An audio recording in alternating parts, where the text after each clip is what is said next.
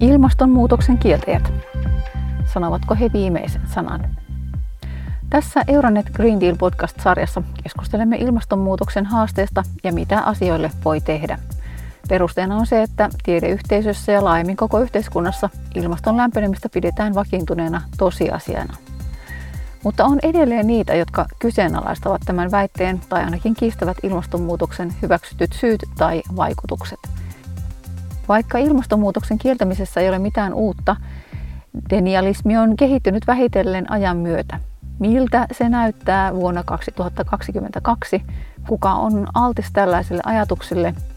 Ja miten voimme, jos ollenkaan, puuttua siihen? Nämä ovat vaikeita kysymyksiä, joita on nyt kysytty eri puolilta EUta. Sosiaalinen media on osoittanut valtavaksi siunaukseksi näille niin kutsutulle kieltäjille, denialisteille – se on antanut heille maailmanlaajuisen alustan ja mahdollisuuden tavoittaa miljardeja ihmisiä hiiren napautuksella. Olipa sitten valittu faktatietojen valikoiva ja harhaanjohtava käyttö tai täysi disinformaatiokampanja. Mutta kuka aikoo vääristellä tieteellisiä faktoja ja levittää valeuutisia? No, kuten Sherlock Holmes saattaa kysyä, kuka hyötyy? On selvää, että suuret yritykset Todellakin kokonaiset sektorit pyrkivät suojelemaan taloudellisia ja liiketaloudellisia etujaan.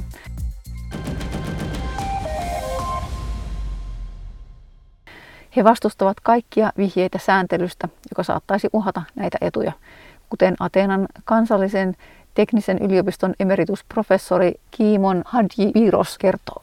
Υπάρχουν και κέντρα συμφερόντων mm-hmm. τα οποία προωθούν αυτή την αμφισβήτηση.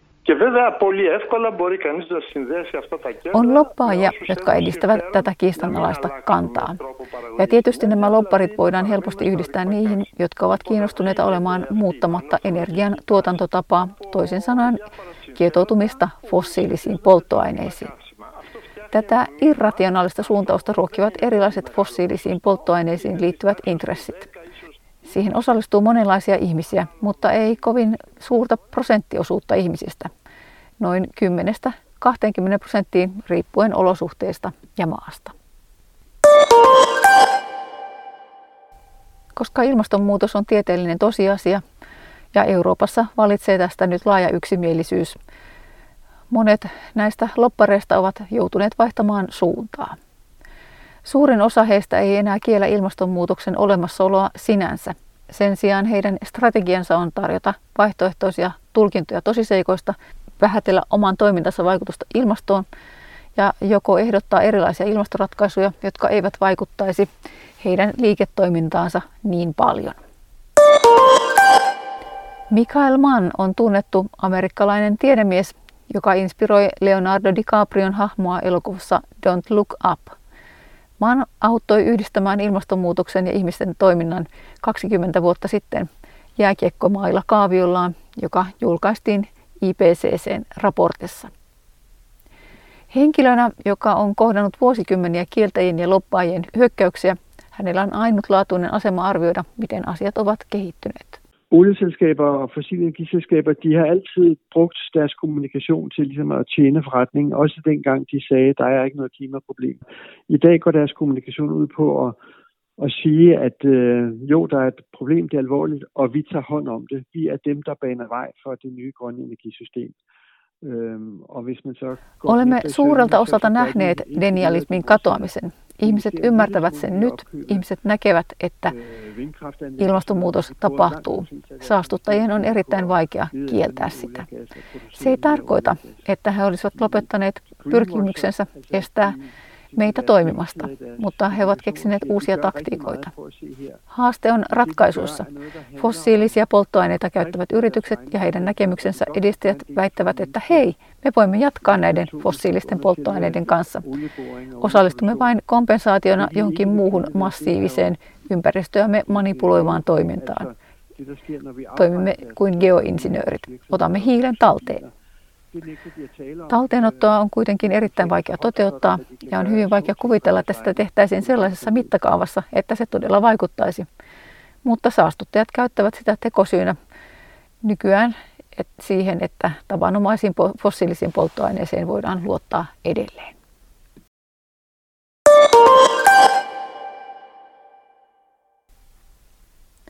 Ympäristöinsinööri Stefano Caserini pitää ilmastonmuutosta käsittelevää kurssia Milanon ammattikorkeakoulussa. Hän on perustanut Klimal Teranti IT-blogin torjumaan ilmastonmuutosta koskevia valeuutisia. Hän kertoo, miksi pitää nyt vaarallisimpana väärää informaatiota.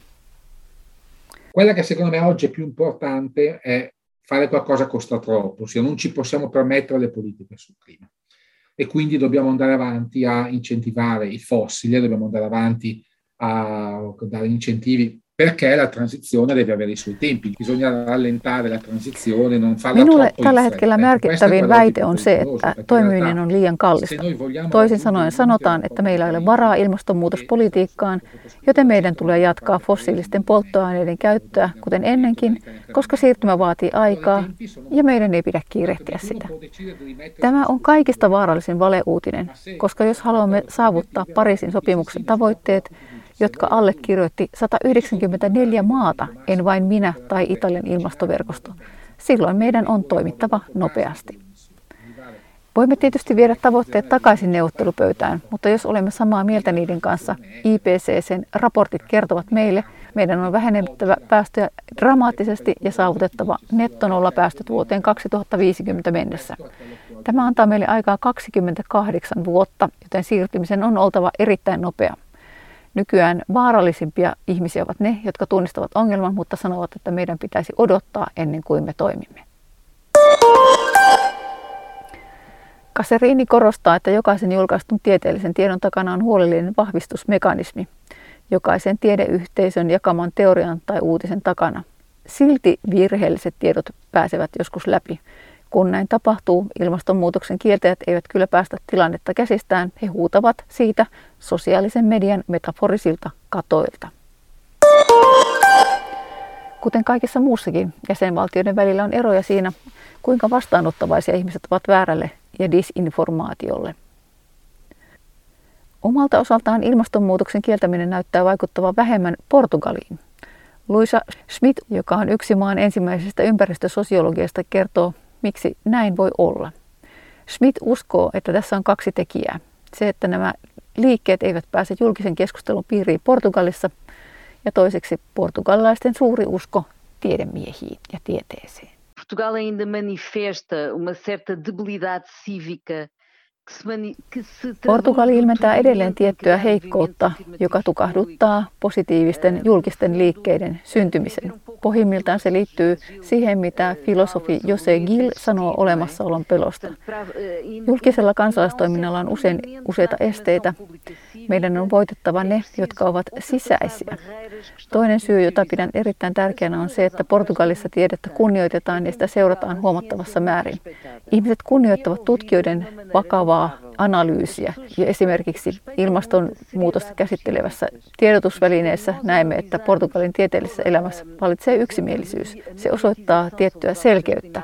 Ja eurooppalaiset ja kansalliset tutkimukset osoittavat, että portugalilaiset todella luottavat tutkijoihin.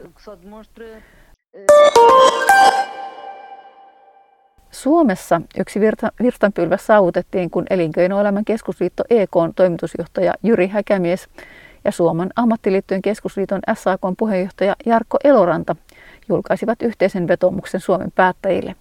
Siinä he vaativat, että ilmastonmuutoksen haasteeseen tulee tarttua IPCC-raportin esittämällä tavalla. Päästövähennyksiä tarvitaan enemmän ja nopeammassa aikataulussa. Suomessa ilmastodenialismi ei ole uponnut samanlaiseen maaperään kuin monessa muussa Euroopan maassa, saati Yhdysvalloissa. Silti ilmastonmuutoksen epäilyä ei ole kuopattu. Se on nostanut päätään erityisesti populistien piireissä. Vaikka ilmastonmuutoksen kieltäminen vaihtelee luonteeltaan ja laajuudeltaan henkilöittäin ja maittain, niille, jotka epäilevät kansainvälisten tiedeyhteisön laajalti hyväksymiä tosiseikkoja, on yleensä muutamia yhteisiä asioita. Liettualaisen Green Policy Instituutin ympäristöajatushautumon analyytikko Jeva Budraite kertoo, että yhteiskunnan haavoittuvimmat osat ovat taipuvaisempia hylkäämään poliitikkojen painostamat ilmastotoimet. Ilgą laiką buvo netgi manoma, kad tos šalis, kurios yra ekonomiškai labiau pažangios, automatiškai ir yra jų gyventojai labiau susirūpinę klimato kaita. Tačiau dabar jau naujausi tyrimai. Pitkän aikaa oletettiin, että taloudellisesti kehittyneet maat ovat enemmän huolissaan ilmastonmuutoksesta, mutta viimeaikaiset tutkimukset osoittavat, että tilanne on paljon vivahteikkaampi.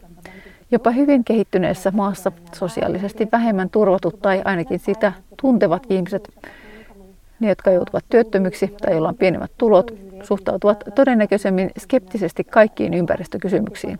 He suhtautuvat skeptisesti myös muihin yhteiskunnan asioihin, kuten maahanmuuttoon ja sen hallintaan, terveydenhuoltoon ja rokotteisiin.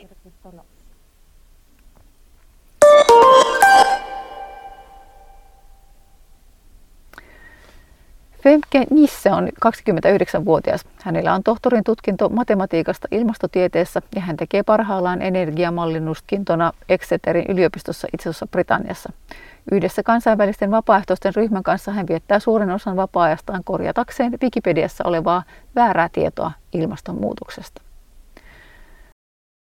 It's an extremely fun activity, but also quite addictive. I edit mostly the climate articles on Wikipedia and also the energy articles. Um, and that takes me about 10 to 15 hours Se on äärimmäisen hauskaa toimintaa ja myös melko koukuttavaa. Muokkaan pääasiassa ilmastoartikkeleita Wikipediassa ja myös energia-artikkeleita. Se vie aikaa 10-15 tuntia viikossa. Suurin osa työstä koostuu tuntemieni tieteen faktojen laittamisesta Wikipediaan. Ja tieteen, joka on vanhennuttunut tai väärä, otan pois. Mutta on myös ihmisiä, jotka haluavat käyttää Wikipediaa omiin etuihinsa. On niitä, jotka julkaisevat väärää tietoa tai jopa disinformaatiota Wikipediassa.